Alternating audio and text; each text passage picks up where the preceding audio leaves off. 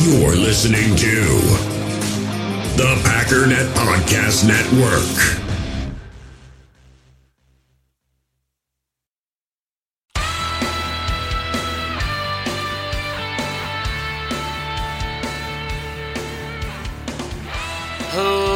Ladies and gentlemen, welcome once again to the Packernet Podcast. I am your host and resident fanalist, as always, Ryan Schlip. Check us out online, packernet.com. Find me on Twitter, pack underscore data. So the uh, research portion of the day, I didn't even complete. It's going to, t- it's, it's, I mean, there's a lot, man. And uh, I guess what I mean by didn't complete is I realized I was never going to be done because there's always more that you can look at. And I kind of just had to say, you know, this is probably a show and a half. I think we can, uh, I think we can call it. And maybe for next week we try to split this up a little bit. We're still trying to work out the format. We'll get it figured out. It's not like this is year four or anything. I think it's year four. Is it really year? I don't know. Doesn't matter. Who cares? It is not that it's a mile marker, but it's, I very rarely say it, and it's just exciting. Episode 859. I don't know why I feel like I'm I'm still like the new guy, coming up on 900 episodes. If I don't take a day off, if we do this every single day, February 7th, so right around the Super Bowl, which I think is getting pushed back a week, I'm not sure. When is the Super Bowl? Oh, come on. The Super Bowl is February 7th? You've got to be kidding me. I just just googled it. February 7th, if I do an episode every day, is episode 1000. I just figured out the Packers are going to win the Super Bowl. That's freaking me out, man. I don't know how many times I've been sitting back looking at, man, one of these days I'm going to get to 1,000. When you do roughly 350 episodes a year, it, it doesn't take all that long. That's crazy. I just happened to randomly, you know, what's a 1,000 minus 159? All right, what's that plus today? Oh, February 7th. That's interesting. It's around when, when's this? I mean, you were here for the conversation. I'm just, I'm reliving it because it's crazy. That's crazy. I might be off by a day because I don't know am I supposed to count today or not? I don't. Either way, it's happening. If I have to, if I have to cancel a day just to make sure that episode 1000 is on the Super Bowl, I need the Packers to win the Super Bowl, dude. It wouldn't be greedy to say like I need to have like Brett Favre on the show for that, right? I mean that's just that's just common sense. He has to do it. I might even have Aaron Rodgers call me at halftime. I don't know. This is this is a big deal for for them and for me. It's like my Super Bowl and their Super Bowl. It's like a it's like a kinship. I mean that. I mean, I'm not saying they have to hang a banner for me or anything, but Hall of Fame possibly Packers Hall of Fame. If it falls on the same, I don't know. If the Packers PR person is listening, let me know. Because uh, again, I'm not saying I need a banner hanging in the stadium, but we'll figure it out. It's it's fine. It's still freaking me out though. That's crazy. Anyways, now that I'm done sharing that all over social media because I pretend people care as much as I do. Lots of thank yous going out. I got to start keeping track. I was kind of goofing around that, hey, if we could just get everybody that listens to give a buck a month, you know, I don't have to go back to work on Monday. Not that we're getting anywhere close to the total listenership, but, you know, we can start somewhat of a countdown, right? I got to add Troy. Troy Lundberg. Nailed that one. Don't even tell me I didn't, Troy. I don't want to hear your crazy pronunciation. Actually, it's Lundberg. It's uh, very Dutch. But he hit me up on Venmo and asked a question, so we'll probably throw that in early. Thank you to Travis Britz. Travis has hit me up on Facebook because I'm just wherever you can find me, man. I'm going to make it easy for you. So, Travis, thank you very much for your support. Paid up for the year. And then thank you very much to Noah Caster for jumping in on his yearly subscription on Patreon, as well as Brandon Koski for his subscription on Patreon. So what was that, four people? So we'll just drop it to three nine ninety six, right? 3,996 of you listening if, you wouldn't mind jumping on Patreon for just as little as a buck a month. I know a bunch of people are already doing it, but it's roughly 4,000. We'll start the countdown yesterday. Just leave me. What do I? I should do. I just. I. I don't know. Again, I think all these things are funny, and maybe I'm just talking. Let's move on. Let's talk about the Lions. Nobody cares. But thank you guys very much. I appreciate that, and I will be doing a countdown because I think it's funny. And if you don't like it, you can just keep walking. All right? Keep on walking. I gotta figure out how to do it though countdown to not going to work on Monday. oh, the Lions. Why is it that this is easily one of the worst teams in football, but they scare me more than just about any team? I mean, it's like you got Kansas City, you got Baltimore, you got the Saints, one or two others, and then you got the Lions. It's just so weird, and I don't like it. But it is Lions week. Um, we might as well start with the injury report. It's both good and bad news. It's probably worse for the Lions. It just just does not feel that way. Lane Taylor, as we know, obviously is out. Equanimeous is officially out. Randy Ramsey is officially out, and Kenny Clark is officially out. That's obviously the big one. Um, as far as Montravius coming in to help, he's still questionable. He's been limited all week. Oren Burks should be good to go. Not that it seems to matter at this point. Uh, Josiah DeGuara didn't practice the last two days, so he was actually limited on Wednesday. They added an ankle injury to his shin injury. He didn't practice on Thursday or Friday, and now he's questionable. Um, I would add that it's probably pretty unlikely. Raven Greene has had a quadricep injury. I have a feeling he's going to play. I haven't heard anything about it. He's been limited all week, which is usually a relatively good sign, but who knows what those, you know, those thigh injuries, hypnothized, AJ Dillon style. Um, Elgton Jenkins has been full participation since Thursday, so his ankle tweak seems to be uh, not too big of a deal. Be very interesting to see not only if he plays, which I'm assuming he will, but where he plays. Lucas Patrick, who there's also a good chance might play. Similar situation, but with a shoulder injury, limited on Wednesday. Didn't pra- or excuse me, was full participation Thursday and Friday, so he should be good to go. Although it does say questionable.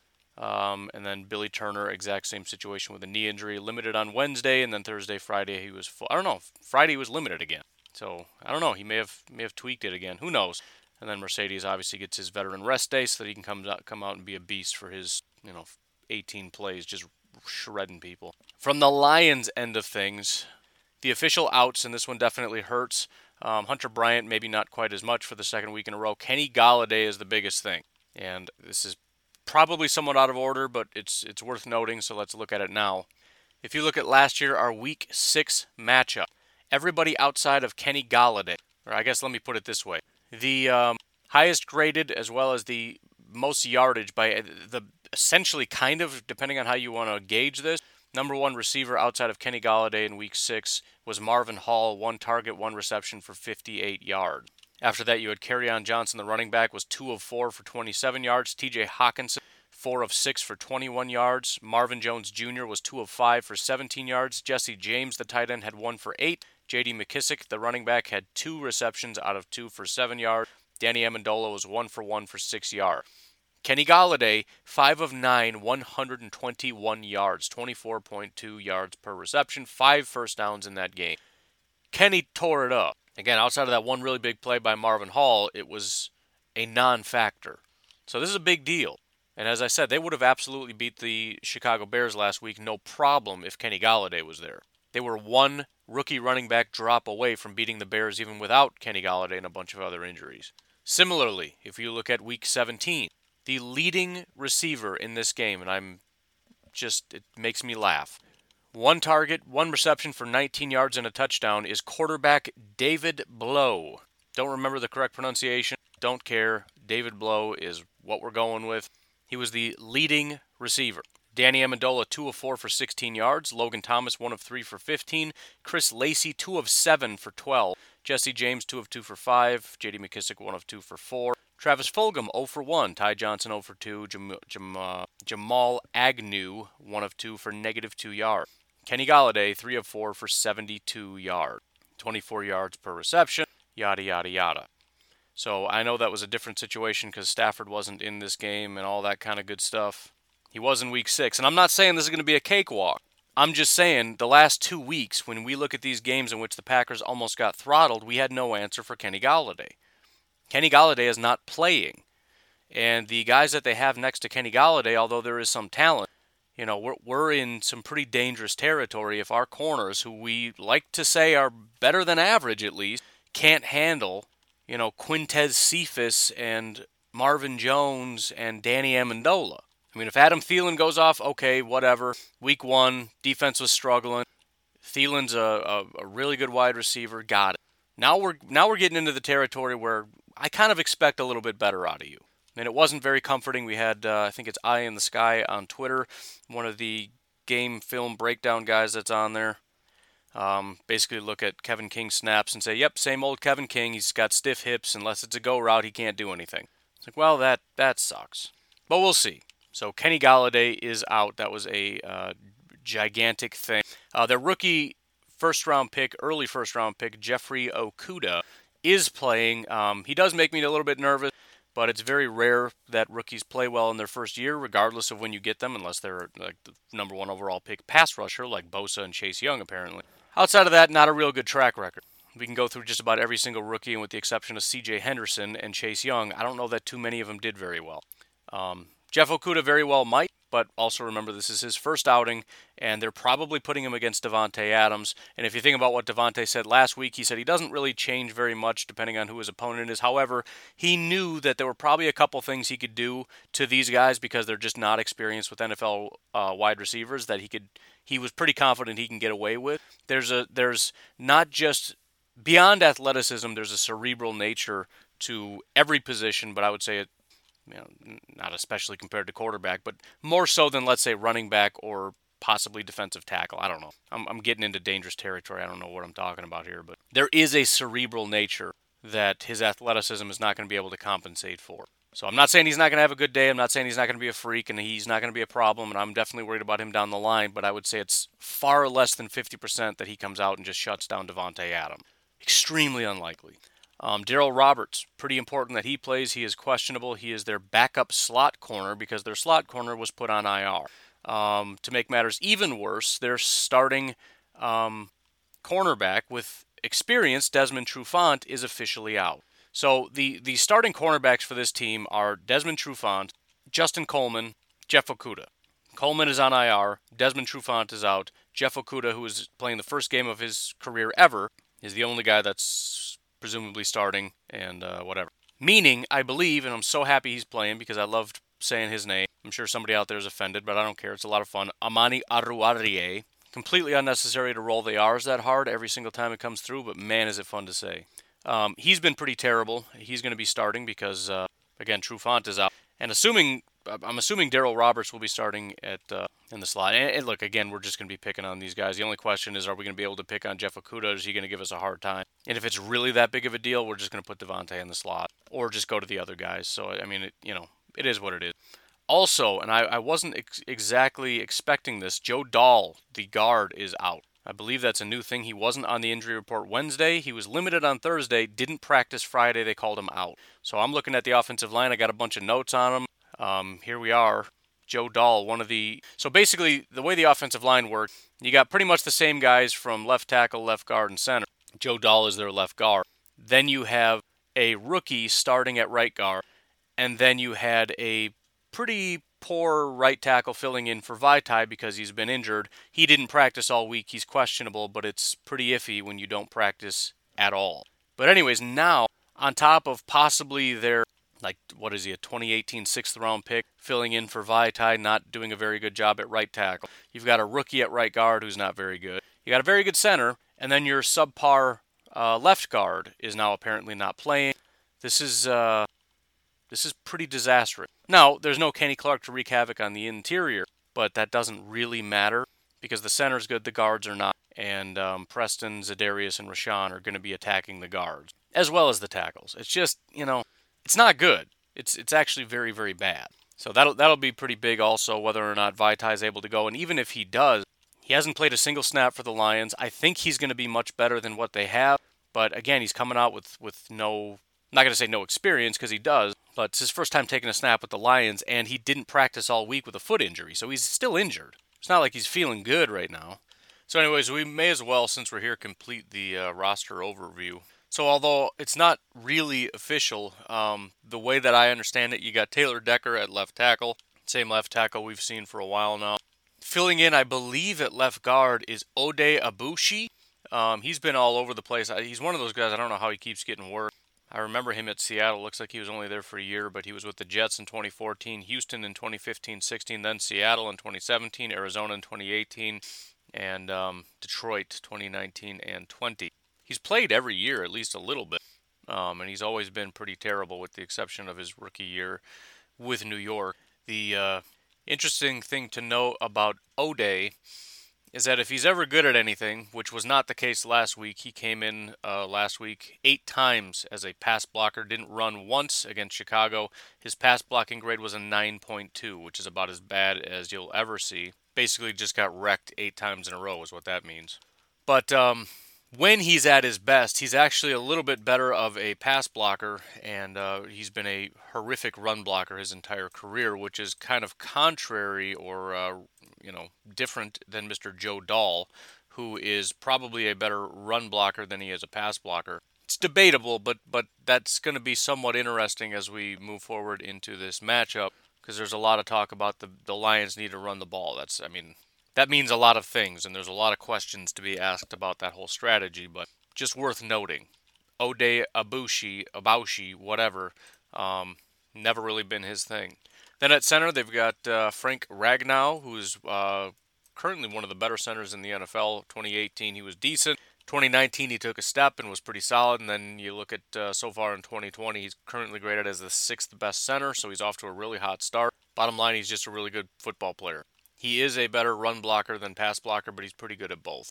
Then it starts to get interesting. You've got Jonah Jackson, who was their third round pick this past draft out of Ohio State, that is currently starting at right guard. Jonah Jackson had himself a little bit of a rough day. Didn't grade out well in anything. He gave up the lone, the one sack this entire game.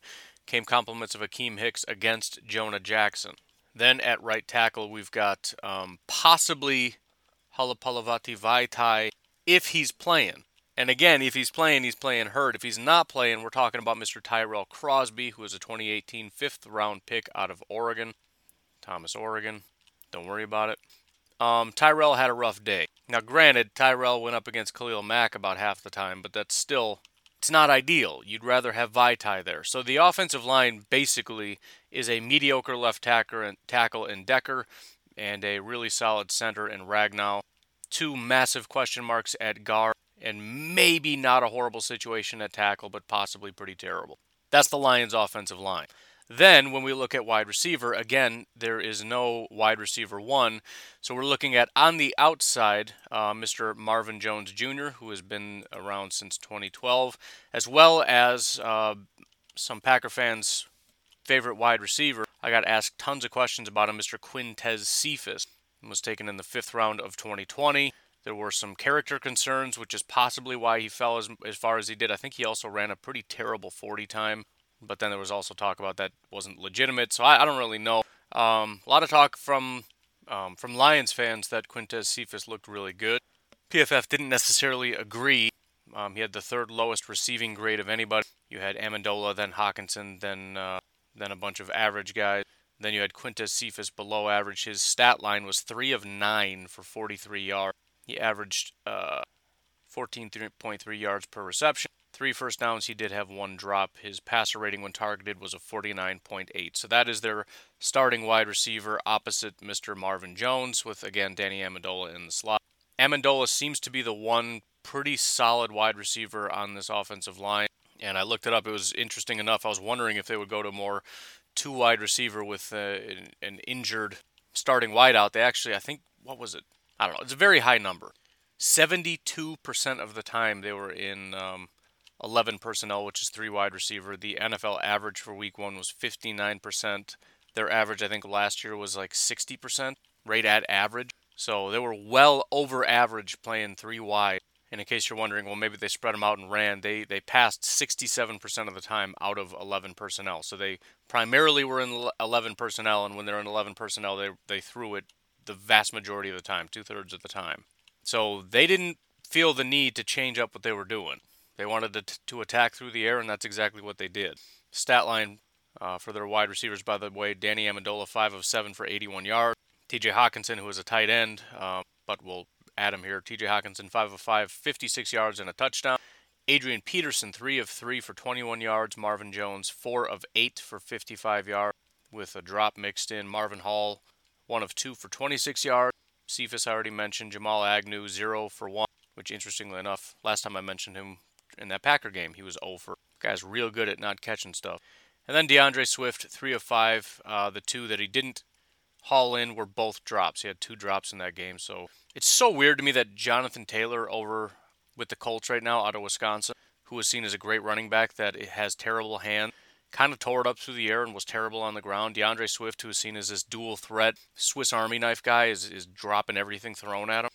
I find it interesting. So again, no real super dynamic, you know, killer wide receiver. 5 of 7 for 81 yards and 0 touchdowns was the top guy. Not that the Packers won't give up more because it wouldn't be a Packers game if somebody doesn't have 140 yards receiving and 200 yards rushing. But um, it's going to be a lot harder without Golladay. Tight end obviously speaks for itself. You got TJ Hockenson. Um, he actually didn't grade out all that well, although he did grade out pretty well as a receiver. The biggest reason why it didn't kind of average out is his run blocking grade was absolutely putrid, and they asked him to do that 16 times. And again, that's all going to fold into place because although it makes sense that the team would want to run the ball a lot to attack the Packers' weaknesses, this team is not built that way. Matt LaFleur is building a team that wants to run. The Lions have clearly built a team that is built to pass. Not saying they won't. I don't know what they're going to do. But TJ Hockenson is a decent pass blocker, pretty solid receiver. Guy cannot run block to save his life, apparently.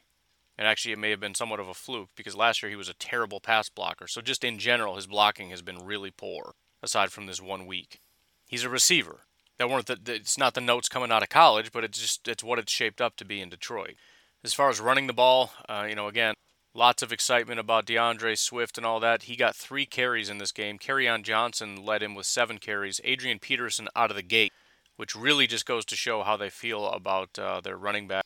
14 carries. He doubled Kerryon Johnson, who doubled D'Andre Swift. Uh, D'Andre Swift had 2.7 yards per carry, Kerryon 2 yards per carry, Adrian Peterson 6.6 yards per carry. He got 93 yards on those um, 14 carries, five first downs. Five of his runs went for more than 10 yards, or I should say 10 or more yards. He literally had the same amount of yards after contact per attempt that Kerryon Johnson had, just yards per attempt, which is two. So there's very little doubt that Adrian Peterson is the running back for the Detroit Lions. What that exactly means, I think that that's slightly being overhyped. I mean, he first of all, his run grade was was pretty terrible, which you know it seems counterintuitive. What does it mean if there's a giant gaping hole and you run through it and there's nobody there to tackle you and you're just striding for um, as long as it was 21 yards, for example? Do you get like a bunch of really good grades for that for running through a hole and just not being tackled? Not really. Not saying that's what happened. I'm just telling you the signs are not pointing to Adrian Peterson is still the same Adrian Peterson he was 54 years ago. Although I still respect the guy in terms of his, his ability to play. I've been saying that all along. Every time I watch him, he still looks like a really fast, powerful runner. And um, if he, you know he's doing that to the Bears, what's he going to do to um, the Packers? And even in Washington, I mean, 4.3 yards per attempt. The year before that in Washington, 4.2 yards per attempt. So again, it, it kind of makes sense. We're going to lean on the run game here a little bit. But even last week, Peterson only got 14 carries. So if you're going to beat the Packers on the ground, you're going to have to up Peterson's carry. You're going to have to do more than that, which means taking the ball out of Stafford's hand and not playing into your strengths. So it's it's it's weird because when I look at it, there's there's four scenarios, right? There's running and there's passing, and then there's whether or not the Packers can stop the run or the pass, or conversely, whether the, the Lions will be successful running or passing, yes or no. Now, on, on one hand, you look at it and say, well, our weakness is also their weakness, so that works to our advantage. They don't want to run, they're not built to run. And so, if they're going to play to their weakness in order to try to beat the Green Bay Packers, especially in a game where the score is probably going to get run up, I don't know if that's the greatest strategy. But if they choose not to, it's completely it's completely neglecting the biggest weakness on this team, which is the fact that we have no defensive linemen and not any good linebackers. Unless you think our undrafted free agent who played like six snaps did a really good job is is legitimate. I'm willing to wait and see on that one. So it's it's it's a conundrum. But my my fear is if they can run and their strength is to pass and they can still pass, this could be a nightmare. In other words, if we can't stop the pass, if Jaire and Kevin King are still playing not very good, and you got Marvin Jones and Quintez Cephus and Danny Amendola kind of moving the moving the sticks here, and we can't stop Adrian Peterson because obviously nobody on this team is equipped to do that, we're in a lot of trouble. However, if it falls the other way, in which they maybe can't run quite as well because it's not what they're designed to do, and they choose not to run because they're a passing team. But that's just setting us up for our strengths because we've got good pass rusher and we've got corners that hopefully are pretty good. But I, you know, I say that as delicately as possible because I'd like to see it before I proclaim it. And even Jaire, who's clearly the better of the of the two corners, can't help but giving up a game with you know 100 and some odd yards just randomly had a real good game. Yeah, Jaire's a freak, and then everybody's writing articles about him. He's the next great, this, that, or the other, and then he gives up 240 yards and three touchdowns. Like, what in the world are we doing here?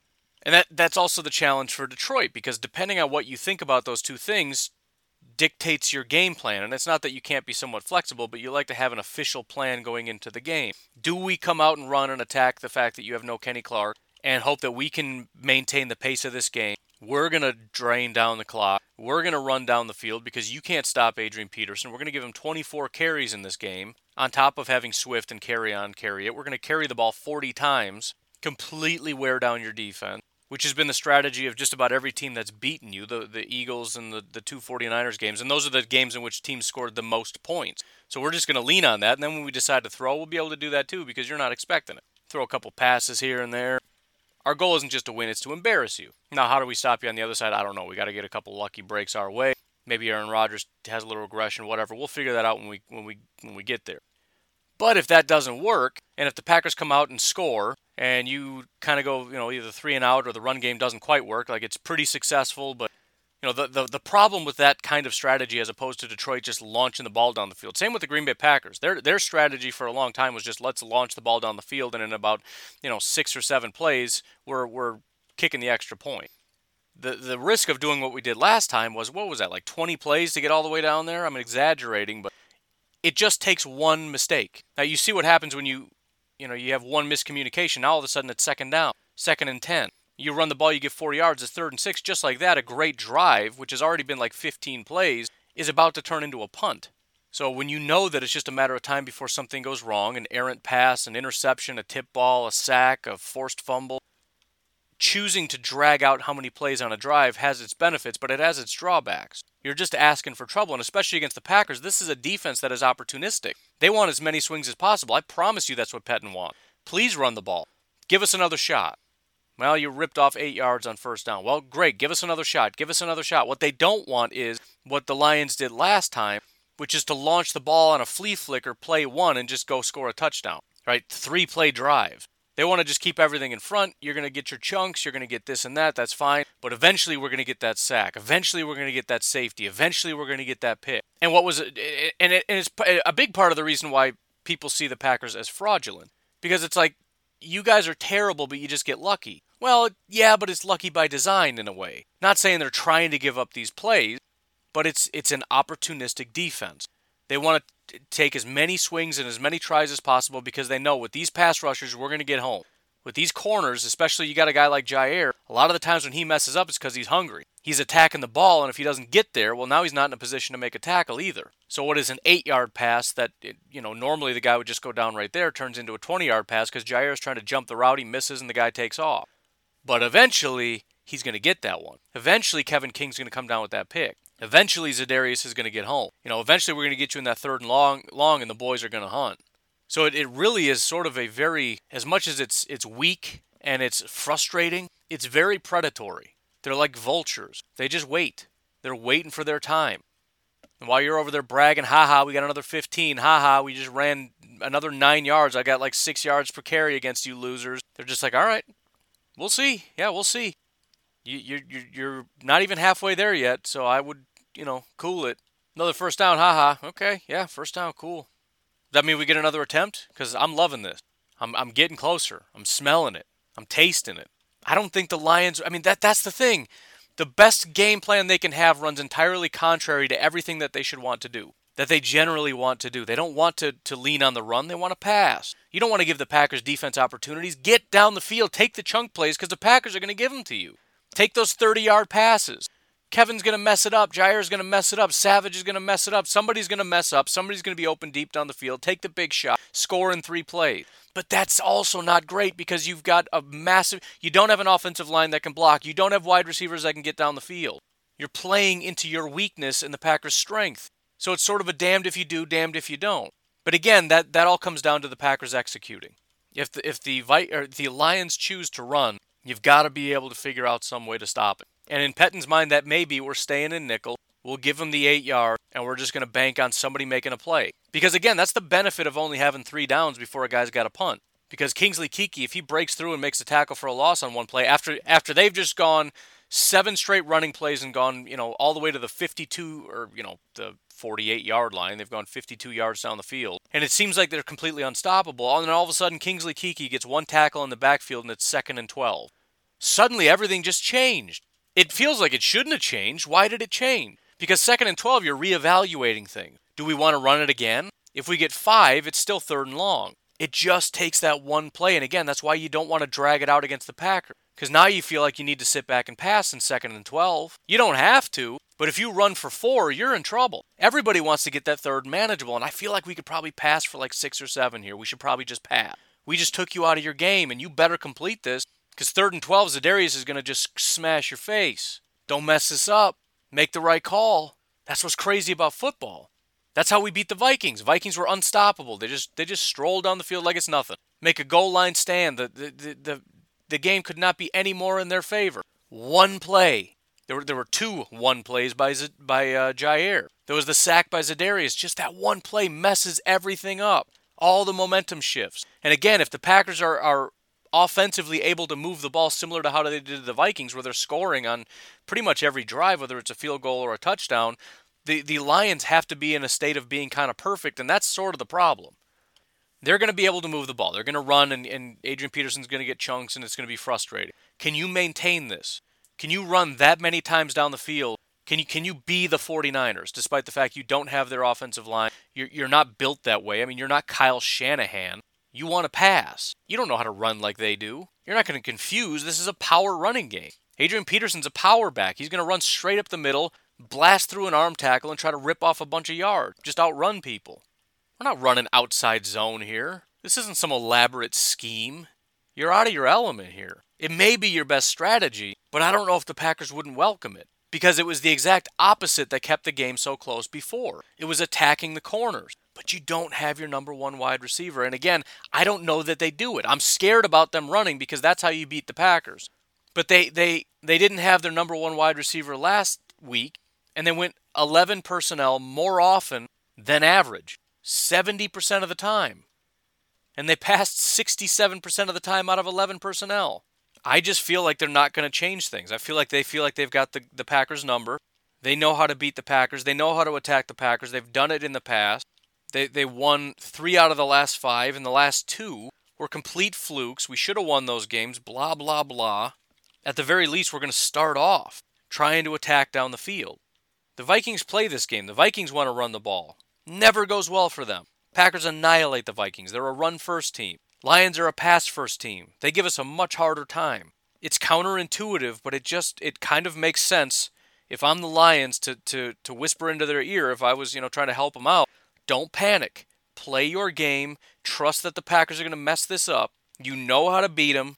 Unless this turns into an absolute nightmare and your wide receivers can't hang or, or Kevin King and Jaire are having just a great day, then we'll switch it up a little bit. But don't panic and become a run first team when you're not built that way. That would be my advice to them, but I don't know if they're going to do that. Because again, it does make perfect sense. The Packers really struggle when teams run, run, run, run, run, but only when they do it effectively. That's the problem. So I don't know. I, I don't know the answer to that question. I don't know exactly what what they do. But again, that's that's the dilemma. It's a dilemma on both sides.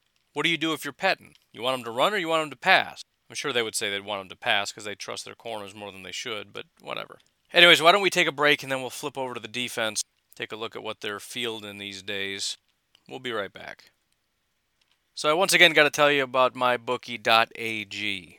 Once again, I'm just trying to get you to have a little bit more fun this Sunday, but also the enticing offers from both MyBookie as well as Overtime has got to be enough to get you at least a little bit excited. This Sunday, you're going to have the opportunity, if you go to mybookie.ag, to not only place a couple wagers, to be able to put your money where your mouth is, literally, but they've got live in game betting. They're going to have prop bets available to you during the game. Not only that, but if you go to mybookie.ag, if you sign up and you use promo code OVERTIME when you sign up, they're going to double your first deposit all the way up to $1,000, meaning Put down $1,000 on my bookie, they're going to give you $1,000. I don't think you're going to get cute and put that in and then just cash it all out. They're not going to let you do that. It's it's $1,000 to play with on their site. But it's still 1000 bucks. Not only that, but when you do it, if you take a screen capture of your new account, send it to overtime at advertisecast.com. At the end of this month, we're going to draw one lucky winner to get $500 in cash.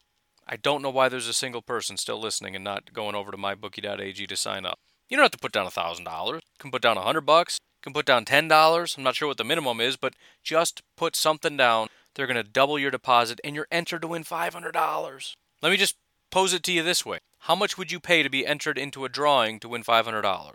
And as an extra added bonus, you can take that money that you use to buy your entry and go play games with it. Anyways, please go check out mybookie.ag. Go poke around, see if it's something you're interested in. And again, don't forget to send in that screen capture. In the hobby, it's not easy being a fan of ripping packs or repacks. We get all hyped up thinking we're going to get some high value Jordan Love card, but with zero transparency on available cards and hit rates, it's all just a shot in the dark. Until now, introducing slab packs from arenaclub.com, the only repack that provides real value, a complete view on all possible cards, and clear hit rates for each one. Now, when I buy slab packs on Arena Club, it finally feels like I know what I'm getting. And honestly, the best thing for me and my son is the fact that we're kind of novices into this. When I walk into a card shop with my son and a card says it costs $40, kind of just taking his word for it that that's a good value. So I appreciate the transparency on grading, as well as just getting excited about seeing what you could potentially get. Right now, you can get 10% off your first purchase by going to arenaclub.com slash packdaddy. Wow, that's crazy offer. 10% off a $400 slab pack. That's 40 bucks right there. Anyways, that's arenaclub.com slash packdaddy for 10% off your first purchase. We all have smartphones, and we all know they're pretty amazing, but they also can be amazingly distracting, especially when we're around other people. So, US Cellular wants us to reset our relationship with our phones by putting down our phones for five. That's right, a company that sells phones wants us to put down our phones. And to see what we find, learn more at uscellular.com forward slash built for us. Alrighty. So the defense, which is seen as sort of the bigger issue, although with all the injuries, that's questionable. The one guy that I'm concerned about is Mr. Trey Flowers. I do tend to think he's a bit underrated as a pass rusher. And I think a lot of that comes down to the fact that his sack numbers aren't exactly what you'd want them to be. His PFF sack number, which is probably more than what. Uh, let me give you the official numbers. That'll uh, better reflect probably the bias a bit. Starting in 2016, his sack numbers have been 7, 6.5, 7.5, 7, and then he has one so far this year. So anytime you get a guy that's a fourth round pick, his speed is 4.93, and at 265, that's pretty terrible. I mean, we've got 340 pound offensive linemen that are running 493s. Super freaky guys, but you know, he's not a super freak. Super freak. He's not super freaky. With that said, however, his pressures are through the roof. His pressure rate last year, despite only getting seven sacks, was 14%. I'm thinking Za'Darius is the only guy that had a higher number than that. Maybe Danielle, I don't really feel like looking it up, but that's a really, really, really high number.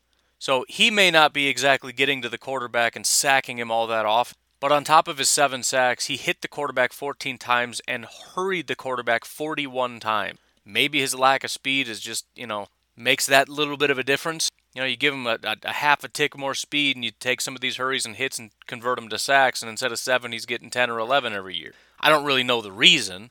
I'm just saying he has a really high impact on the pocket and on the quarterback and on the passing game that I don't think he gets enough credit for. He's incredibly impactful on getting after the quarterback, and we saw that with Aaron Rodgers. Whether or not it ended up being a sack, he's he's making a push. So make no mistake, he's a talented guy and he's an extremely talented run defender. That's just a dangerous side of the field. Fortunately, um, he lines up pretty exclusively to the right side, which is David Bakhtiari's side. It's the defensive right side, the offensive left side. This past game, he lined up twice to the left side out of uh, 45 snap. Once at nose, the rest all to the right. So he's a David Bakhtiari problem. And obviously we can handle it, but I'm just saying it's dangerous territory. Now after that, it starts to look upward in terms of being in our favor. If we're going based on snap counts, um, Trey Flowers got the most opportunities along the defensive line. After that, you got Nick Williams, Danny Shelton, who was one uh, pretty big impact signing. You bring a guy like Danny Shelton in because he's, what is he, 340? Yeah, 6'2, 345. You bring him in because he's a pretty solid run defender. Now, unfortunately for him, his his pivotal year, his peak year was his second year in 2016. It's literally gone down every single year. In 2016, his grade was an 83.7. We're talking about his run defense grade. It went down to a 78.7, still really solid. Went down to a 76.3, still pretty good. That was his first year with New England. His second year with New England, it went down to a 66.2. He actually graded out better as a pass rusher. Not that he did well, but the grades flipped to that degree. So far this year, 53.7. He had a real rough time against the Chicago Bears, who are not really renowned for having a great offensive line. currently the Chicago Bears running back Montgomery is graded as one of the best running backs in football. I know the Bears are excited about him having a resurgence. He was one of my favorite running backs in the draft, but I tend to think that has something to do with the Lions' poor defense more than anything. Danny Shelton in that game, despite getting a ton of, of uh, snaps, had two tackles. That's it. Two tackles and one hurry is what he registered in this game. Not saying he's a non factor, I'm just saying it, it hasn't been great for him recently. The other defensive tackle is Mr. Nick Williams, former Chicago Bear. Um, another just absolute nightmare. I don't know if it's injuries or what the problem is. I mean, he's he's the starting guy for, uh, according to Ourlads too. Nick Williams and Danny Shelton is just the starting defensive line, and that's that's kind of a nightmare. Nick Williams. I mean, we played the Bears. I, I don't remember hearing his name. And the Bears, outside of Akiem Hicks, don't have the greatest defensive lineman in the world. So the fact that this guy was hardly getting very much play time, I mean, last year he got a decent amount. He's been a pretty terrible player for a while. His grade against uh, Chicago, his former team, was a 45.7, which is terrible. His tackling grade was horrific. He had two tackles in the game and a missed tackle. That's not a great ratio. He's a seventh round pick. Um, Samford Bulldogs. In terms of what he does better, nothing. I mean, his 2019 season with Chicago was his best year, and he was average across the board. 21 pressures on 292 attempts is not great. According to this, he had six sacks, but I promise you that is just a wildly inflated number. Not inflated in terms of it didn't happen, inflated in terms of that ratio is completely, completely impossible to maintain. When you have more sacks than you have hits, and half the amount of sacks as you have hurries, that's insane. But he's off to a pretty rough start and it's not going to get much easier going up against a much better Aaron Jones, a much more powerful AJ Dillon and Jamaal Williams. I mean, it's just it just gets worse. So that defensive line duo of Nick Williams and Danny Shelton. Um, I mean, ideally, it's Nick Williams kind of being sort of the Dean Lowry guy, while Danny Shelton is the big run stuffer. But again, Danny Shelton has not proven to be able to do that. He's in fact he's been more of a pass rusher uh, these last couple years. After that, you got Da'Shawn Hand, who I would have thought would have been a starter. He actually graded out pretty well this past week. He was kind of terrible in 2019, so maybe that's why they've decided to uh, to knock a, knock him down a peg. But his 29 snaps, he actually did quite well. And then after that, you've got the other pass rusher, Romeo Okwara. Okwara is just really not a good football player at all. Um, I think it's pretty pivotally important that the Lions at some point get better along the defensive line, but especially at the pass rush position. Six foot four, 274 four nine speed. Again, they don't have anybody that's that's like sub four nine along this defensive line, which is crazy. I understand wanting to be big and bulky and all that. I mean, Pettine has that too, but what does Rashan run in the four sixes for crying out loud? Yeah, he ran an unofficial four six one at his Michigan combine. Unofficial, but still, 275 pound man, 280 pound guy. In other words, you can be big and not be like offensive lineman slow. But anyways, this guy has never really produced all that much. He did have a relatively high sack year in 2018, but again, that was a that was a Kyler Fackrell anomaly. His pressure rates are sub 10% every single year. He's terrible against the run. He offers nothing. So that's the defensive line. And um, you know, outside of, of hoping that these guys don't have a real good day, which everybody has a good day once in a while, just like all good players have bad days sometimes, there's really one good player along that defensive line linebackers, and this is where it's going to be a real big difference between um, the Lions and the Vikings, in which the Vikings actually have the upper hand, and that's linebacker. Eric Kendricks played a solid game. Jahlani Tavai is a horrible football player. That is their number one linebacker, their second round pick. They were obviously hoping that he'd have a better sophomore season. He's not good at anything at all. He's a linebacker that can't stop the run, doesn't know how to tackle, can't cover. He rushed the passer five times. He got one hit on the quarterback. Played the run 17 times, had two tackles, and one miss. He was targeted twice in the passing game. Um, both of those were caught for 17 yards, and he added a penalty to this. I mean, he, he's nothing but a liability for this team. The other linebacker is Jarrad Davis, who's been, you know, he had a decent week last week, but he's been consistently one of the worst linebackers in football. They did add Jamie Collins, which Lions fans are so excited about, but he only played 19 snaps compared to Jahlani Tavai's 51. So they're not even really putting him in the mixture all that much. And he didn't play that well with his 19 snap. Bad against the run, bad in coverage. So it's not great. Then again, we get to the cornerback situation, and I, I don't exactly know. I mean, we know Okudah hasn't played yet. Trufant is out, meaning Amani Oruwariye is coming in. He played last week in place of Jeff Okudah. He allowed three receptions on four targets for 51 yards. Allen Robinson had one for 13. Daryl, excuse me, Darnell Mooney the rookie that they made to look like a uh, freakish football player, which is how you know that some of the Chicago Bears stuff is inflated. Anthony Miller right now is graded as like the best wide receiver in football, but their what seventh round rookie is also one of the higher graded guys. He went two for two for 38 yards against Oruwariye. Not saying the guy's terrible, but it's it's not an ideal situation. Last year, 18 of 22 for 212 yards. He gave up three touchdowns, but had two interceptions. He only played 146 snaps last year. So I don't, I don't necessarily want to say that's not ideal, but it's it's I mean, if we can't handle this, I, I got some concerns. I mean, the Saints are coming up; they've got some actual good proven corners. Uh, and so while this may possibly be a better unit than what the Vikings have, which is not a guarantee, the Packers offense better keep rolling. This is probably going to be a lesser unit in terms of being able to run the ball. Also, interestingly enough, um, I mentioned how Aaron Jones struggled because they stacked the box a lot, right? Uh, Montgomery had a really good game against this defense, not only because the players aren't very good, he faced the third least amount of stacked boxes. Actually, I lied. Um, he tied for the least because he didn't face any. Alvin Kamara, David Montgomery, somehow Saquon Barkley, who couldn't run at all, faced zero stacked boxes, as did James Robinson in Jacksonville. They didn't stack the box once against Chicago. So, okay.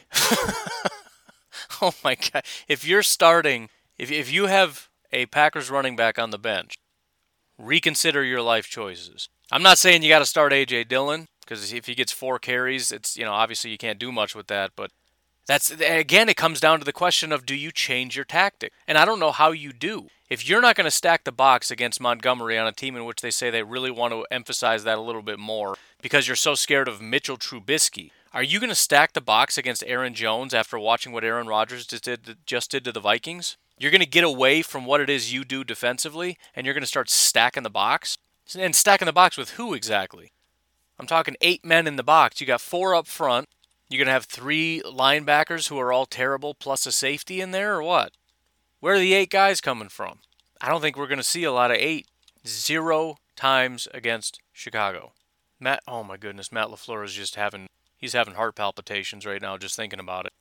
I'm I'm I'm starting to freak out a little bit. Zero times? I mean, I get like you know we're not going to do it all that much, but zero times after Aaron, so Aaron Jones is going to go from the most stacked box in football to no stacked boxes. Okie dokie. and again, if they change their tactics and they're like, yeah, we're going to load up, we're going to do what the Vikings did. We're just going to attack the line of scrimmage every single play. We're just going to overwhelm the offensive line so that there's nowhere to run for Aaron Jones. Okay, are you more equipped? Who has better safeties, the Vikings or the Lions? It's not even close. And I don't know who's better in terms of the corners. The, the Vikings, shockingly, might have had more experience than the Lions Again, Okudah has zero experience in the NFL. Oruwariye has, uh, prior to last week, well, I, I guess we'll include it, he has 280 total snaps. Holton Hill going into that game had 603. Mike Hughes has 802. This is somehow a less experienced cornerback group than what we faced last week, and possibly less talented. No question in the world, the safeties are worse. We went from the the best safety duo in football to not not a bad safety group, but it's nowhere near as good. And worse linebackers. And if it's a better defensive line, it's not by much. Trey Flowers is, is the best player between the two teams, but you figure Yannick isn't that far behind as a pass rusher. And I tend to think that the guys that they have next to Yannick were better than the guys the Lions have. I don't know how any of this is possible, but it's somehow possible. It's somehow real life. And again, this, this assumes Okudah isn't all that great. He may be an absolute lockdown freak. But even so, this is a nightmare for the. I'm listen. I'm nervous about the game. I am. I'm nervous about the defense being able to step up. I'm nervous about all that stuff. But if we can't handle this, we may as well just throw in the towel against the Saints, Michael Thomas or not. I mean, this is this is a joke. This is ridiculous. What do you? Where do you begin as a defensive coordinator with this? 280 snaps Oruwariye has. If their slot corner, by the way, their number two slot corner is still injured, they're going with Tony McRae. Tony McRae has been in the league for four years. He has 312 total snaps to his name. The guy is really, really, really, really bad. Like practice squad bad. Otherwise, you got Darryl Roberts. Darryl Roberts, I think, is legit. I mean, he's he's he's not good. He had a good week last week by his grade and whatnot, but I mean, he's got 2,221 snaps to his name. He's been a starting corner for the Jets for a while. So I mean, it's it's sad to say that this is like the one area where you feel kind of safe if he even plays, and he may not play. So let's just let's just look at it. You've got if we spread this the the wide receivers out, and as of right now, PFF says it's going to be McRae, which is a nightmare. You've got Davante Adams. Oh wait, no, never mind. That's not. I gotta adjust this a bit. I think PFF is just wrong. Davante Adams going up against Okudah, probably. I don't know if they're going to keep him on one side or let him follow uh, Davante. Oruwariye might even be the better. They, they probably trust him more because he's been there for a couple years. It might be Oruwariye going up against Adams. Just, oh my goodness. Literally saliva dripping out of my mouth as I speak. Just cannot stop drooling at this. Then you got Marquez Valdes-Scantling up against Okudah. And again, if he's a really good player and he's got all that speed, maybe Valdes doesn't have a great day. Then you got Roberts against Lazard. Lazard is not necessarily a speed guy, he's a size guy. So what are we looking at in the slot as we basically put our big bodied tight end there? Well, we got six foot, 182 pound Darryl Roberts, best of luck. Down the field, they got Tracy Walker, who I've said is underrated. He's a talented guy, third round pick out of uh, Louisiana. Not elite, but he's decent. After that, you got Duron Harmon, who's another Patriot that got poked. Decent. Nothing special. Kind of like rookie year Darnell Savage good. And in a good year, he's Adrian Amos. It's, it's probably pretty comparable to what the Packers have at safety. So this group is going to stop the aerial assault. And by the way, the way that I have this set up right now in their nickel defense has six men in the box. Six. Tracy Walker, who is their uh, second safety, who would likely be their strong safety to drift into the box just to make it seven. Not a very good run defender. Which, by the way, again, if we do that, now we're talking single high safety. Best of luck. This is where the Packers absolutely have to be just unstoppable. We need to see two weeks in a row. Because if they're struggling to get going, the, the, the area that I have concern is on the other side. Not that we shouldn't be able to handle this easily, but as badly as we played, if we struggle again, it's a problem. Chandon had a horrific day. Absolutely terrible. He's going up against their number one wide receiver and Danny Amendola when they're in the slot. After that, I'm not entirely sure what they do. Uh, Marvin Jones is sort of the bigger guy, so maybe they put uh, Kevin King on, let Jaire go up against Cephus, or maybe just for fun, we put Jaire in the slot. Why not? If Danny, Danny Amendola is the best guy, let's let Jaire follow follow Danny around. And when he goes in the slot, maybe we can put Josh Jones on the outside. Why not? I'm not opposed to that. Either way, they need to be able to handle their business. And we need much better days from our safeties because that was just not acceptable. And again, defensive line, Gary and the Smiths, they, they got to, I, I won't say they got to ramp it up. They got to keep it up. Again, Gary and Za'Darius, the three pressures might not sound impressive, but as, as very limited opportunities as they got because the Vikings never had the ball and they ran a lot, that's pretty solid. And I think it's going to get even better when we when we get all three of them on the field because you put Za'Darius on the inside against again Mr. Aboushi or Mr. Rookie Jonah Jackson, and it's just it's going to be a nightmare. But the guys are going to have to be able to step up because they're going to use these their, their tight ends and running backs to block and try to get these wide receivers down the field. And these, you know, it's going to be a matter of whether or not the the pressures get home or not is going to depend if these corners can last for a couple seconds. And then finally, there's the issue of running the ball. The highest run defense grade of our starting front four with the three pass rushers on the field was Rashan Gary. His pass his run defense grade was a 61.7. He was the only guy that graded out his average. Dean Lowry, which is his job, had a 55.8. Za'Darius was 50.8. Preston was 44.6. And I mentioned how Preston just got worked off the edge constantly. Fortunately, I think this plays a little bit more to their strengths. I think the Packers really struggle with running backs that get to the outside. If their job is to just smash in the middle, not not that they're really really good at it. I think if you just keep it simple and just say just smash the guy in front of you and grab anybody with a football, that's when they can kind of thrive a bit. When you got Cook who's, you know, finding the cutback lanes but also bouncing it to the outside, you know, Preston's he's just committing to smashing down and when somebody tries to get around him, he forgot all about the whole, you know, protect the edge thing. Like, oh yeah, shoot, forgot I'm not supposed to let him get around me. My bad, guys. So that's, I mean, that's 100% got to get cleaned up. And, and as a, I guess, a final prediction, I would expect uh, to see a little bit more Kingsley, although he didn't have the best day in the world. I've said consistently the guy's the best run defender we have outside of possibly Kenny Clark when Kenny Clark doesn't have a bad day. But, I mean, his, run defense grade was in the 70s. Christian Kirksey was 50.1. The other thing to keep in mind um, that may be important is Raven Greene. I, I know we're, we're sort of deifying the guy way more than we than we should He's not the be all end all. He's not Kenny Clark. He's just a guy, but he's an important piece that I think Pettine really wants and needs for his defense to be able to play with these light packages but still have a little bit more thump. So if we can put him in at linebacker, we're going to be better equipped to cover from the linebacker position and be uh, also a little bit more physical toward the line of scrimmage. I don't have much by way of prediction because there's so many ridiculous variables. I don't really see it, it going that way. I will say that um, there are facets that have me nervous.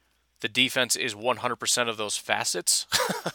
I mean, I don't want to see offensive regression, but I mean, even on a bad day, the Packers can move against this defense. It's never really been a problem.